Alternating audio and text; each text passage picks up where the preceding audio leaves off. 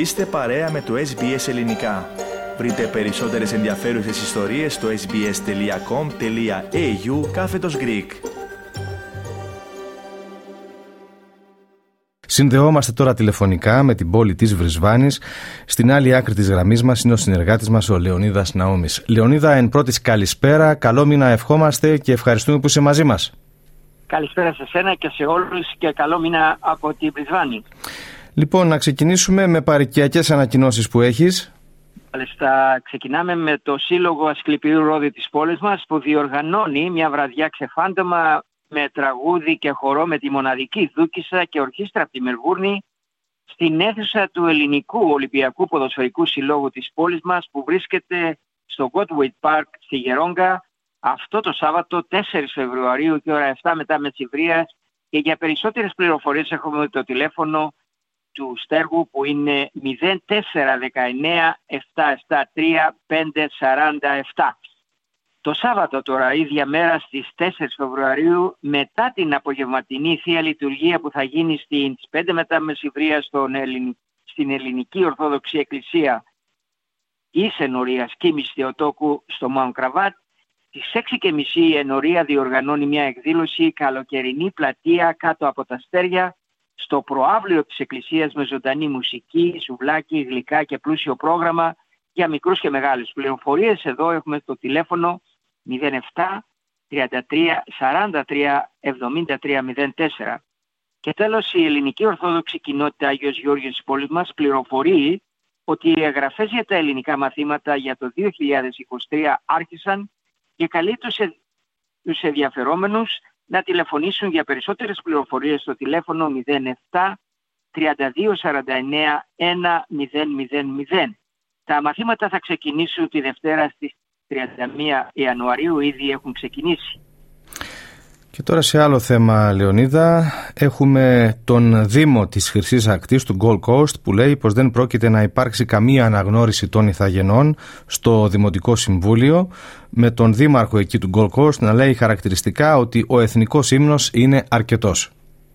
Μάλιστα, Θέμη, η αναγνώριση της χώρας δεν θα εισαχθεί στη συνεδριάση του Δημοτικού Συμβουλίου της χρυσής Ακτής αυτή τη θετία με ένα κορυφαίο παραδοσιακό ιδιοκτήτη τώρα να λέει η, ταυτό, η, η ταυτότητά μας αισθάνεται απόρριψη. Συνήθως μια σύντομη δήλωση κατά τη διάρκεια μιας λειτουργίας ή δημόσια συνάντησης, μια αναγνώριση της χώρας αναγνωρίζει τους παραδοσιακούς θέματοφύλακες της γης όπου λαμβάνει η χώρα η εκδήλωση αυτή. Περίπου το 60% των τοπικών κυβερνήσεων της πολιτείας μας πραγματοποιούν αυτή την αναγνώριση της χώρας με πλήρη συνεδριάση του Συμβουλίου. Ο Δήμαρχος τώρα, Τόμ Τέιτ της Χρυσής Ακτής, λέει ότι θα εξετάσει την πρακτική μετά τις εκλογές του 2024, την οποία ο παραδοσιακός ιδιοκτήτης Justin Dillon περιγράφει ως απογοητευτική.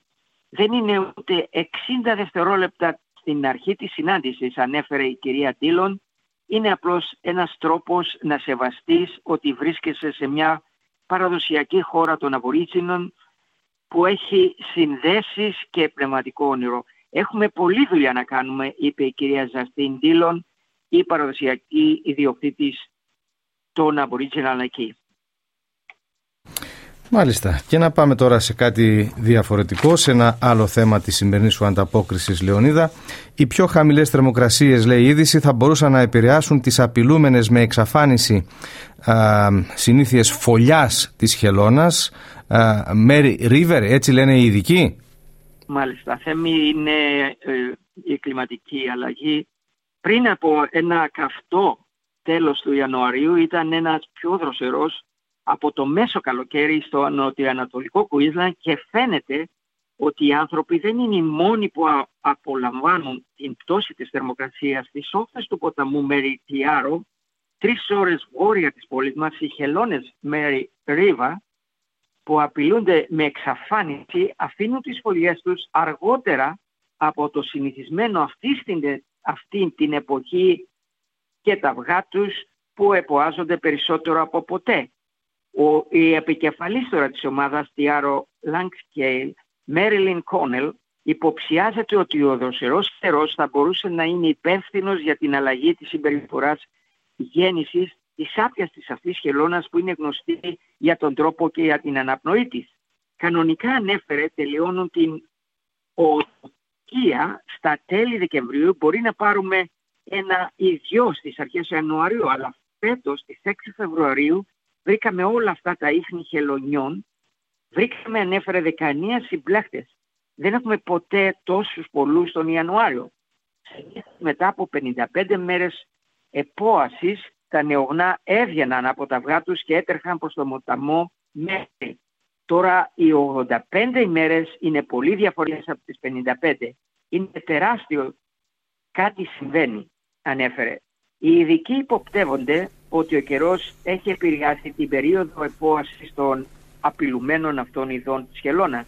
Η υπηρεσία μετεωρολογίας μάλιστα αναφέρει ότι οι θερμοκρασίες ήταν κάτω από τον μέσον όρο στις αρχές του καλοκαιριού.